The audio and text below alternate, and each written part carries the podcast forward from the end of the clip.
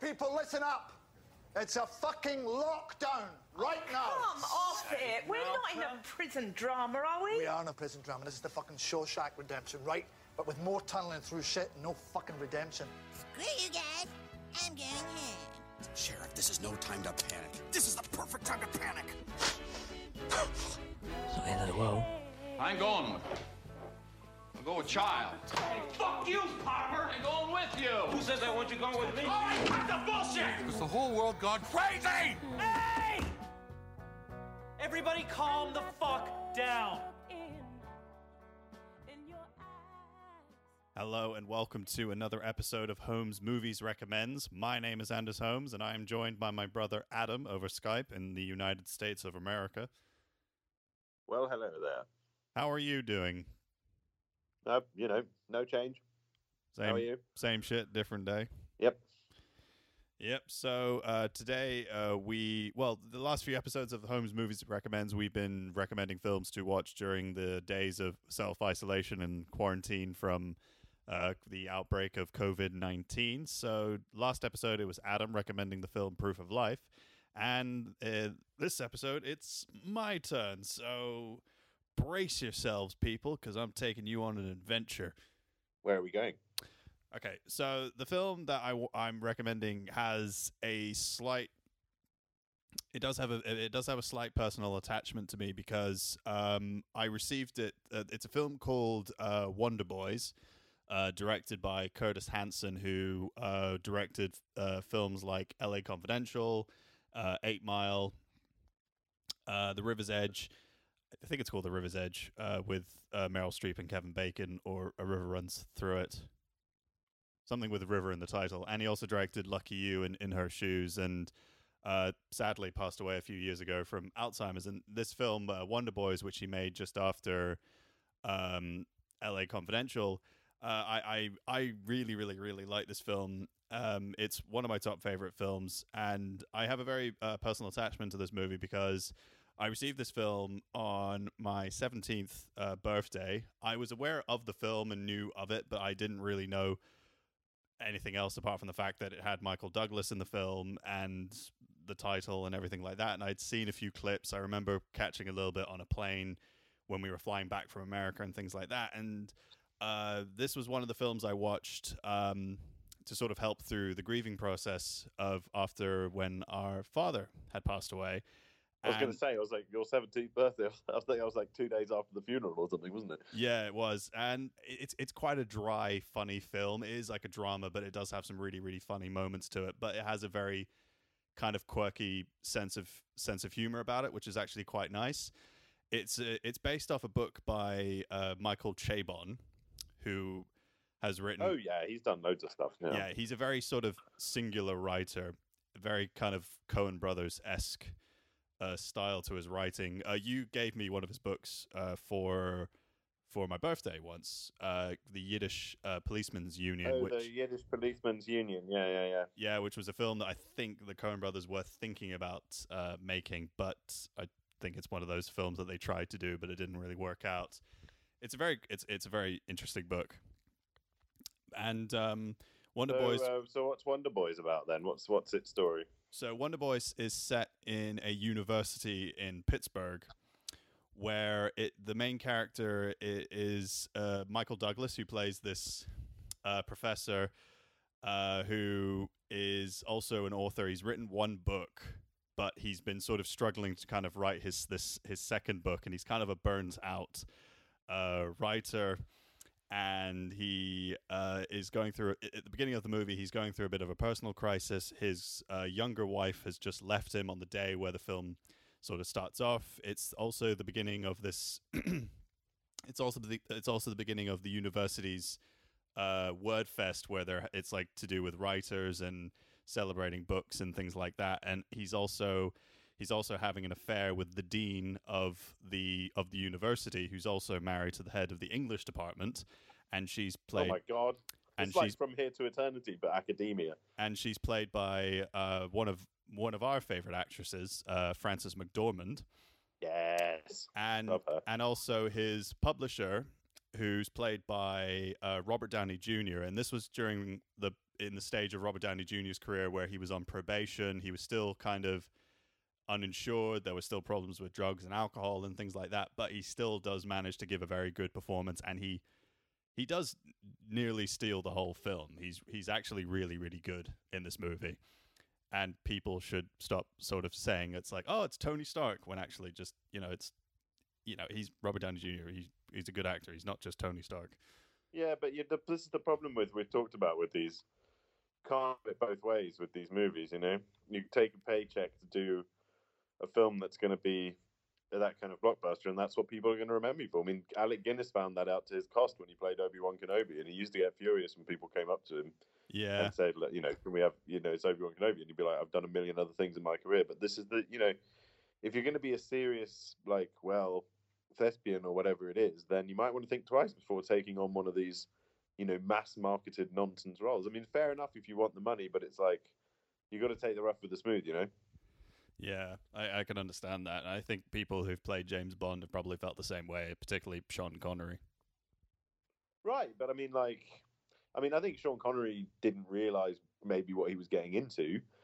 Um, like, I don't think anyone maybe knew in 1962 what that franchise was gonna um, was gonna turn into. But like, I, I mean, that's a debate for another time. But Yeah, I mean, I mean, we do it all the time with people from like Game of Thrones that we haven't seen in anything else. So I, I, I sort of, you know, I think if you've been in one of those films and people associate you mostly with that, then yeah, yeah.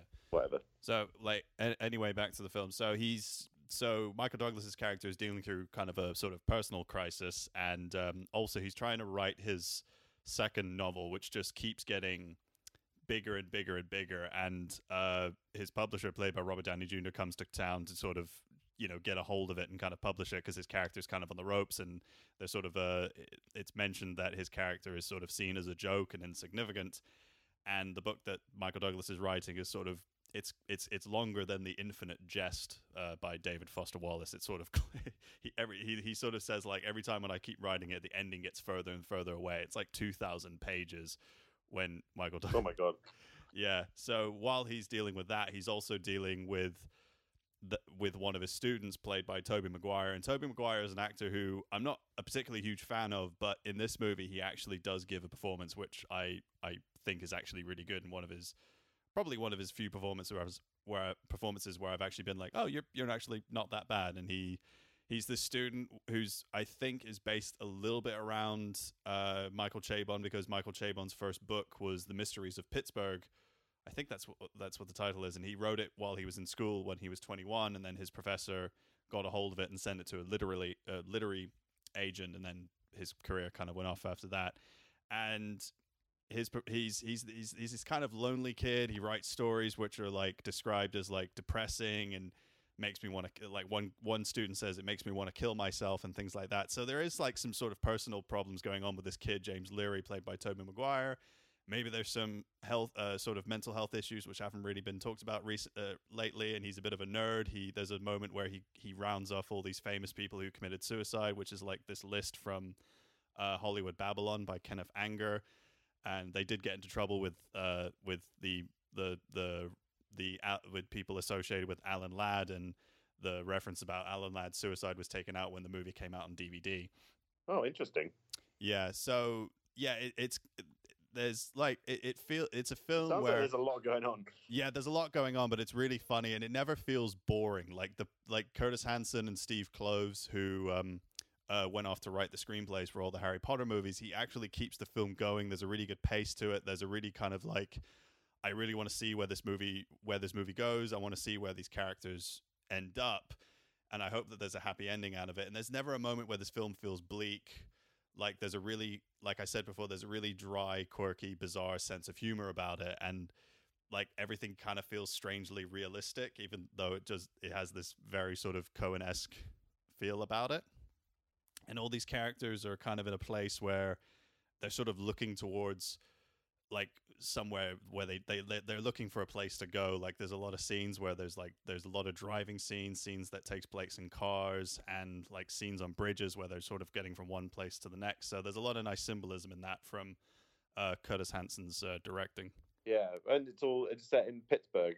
Pittsburgh's quite good for for filming, I think, because it's quite a um, it's quite striking in maybe not architecturally, but certainly in terms of like where it's located in the in you know and with the um, you know at the confluence of two rivers and um, and you've got these kind of steep bluffs and you know uh, it's sort of geographically it's quite interesting. Um, and yeah, there are like a bazillion bridges. Yeah, I mean it, it's it, it comes it, it shows really nice on camera. It's it's kind of a cool place to to shoot a film, and yeah. So I mean, I've I've praised this film praised this film uh, quite a bit, and it's it, it didn't get quite a lot of love when it when it first came out. Like critically, it was really successful. It, it was nominated for two Oscars. It won uh, for best original song. Bob Dylan won an Oscar for this movie for his song "Things Have Changed." Oh, that's a great tune. Yeah. So and it and I think Curtis Hanson also directed the music video to that mo- uh, to that to, to for that song, and it yeah it, it wasn't successful in the box office, and I think it was down to the way the film was marketed, and also down to the way that you know I think that I think they just didn't market the movie in the way that it, should have been, and they tried to get more sort of publicity for the film and re-release it, but then that was even a failure as well. But I hope that that people do check this movie out because it, it does have something it, it's kind of a, it's a nice little film but it has but it has like a lot to say and there's a lot to kind of there's a lot of elements and themes that you know feel people could feel really you know resonate that they could resonate with it or they feel like oh i understand who that i mean i could see myself in that character or i can understand certain aspects of that film it's it's a really kind of really nice like light-hearted sort of feel good movie in a very weird kind of way Oh, it sounds like just the thing. Well, um, okay then. Yeah, Wonder I mean, Boys. Yeah, it's not like it's not. There's moment. It's like it's good kind of. The comedy is done in a really good kind of way, like in the same way, like you know, Midnight Run or Beverly Hills Cop. Like it's done really like straight. You don't need to justify. I was. I left a full stop there. You don't need to keep talking. you don't need to justify this movie. We could recommend absolute shit, uh, and people could, you know, it's still us recommending it. We're not inviting anyone else on the fucking thing. So uh, yeah, Yeah. as I said, Wonder Boys. Yeah, do if you can find it on DVD, do buy it or rent it or whatever. Or if you find it on iTunes or Netflix, do check it out. It's a really, really good film, and I do, I do highly regard it. It's, I think you. I think. I think people. Are, I think people think you, uh, know that you like the film. it's like, it's like, all right, we get it. I think. I think people have got that. I know, but it's- you keep saying every time you recommend a film, you say it's a really good film. It's like, well, yes, that's why you're recommending it. You're not going to get on here and be like, oh, this film's shit, but you should watch it anyway. I could do that as This, well. this though. film's just average. So yeah, well, that's my recommend recommendation for the day. So look forward to seeing what Adam has to recommend. Right, see you next time. See you next time. Bye. How my children mother would cry. So many nights at the far side.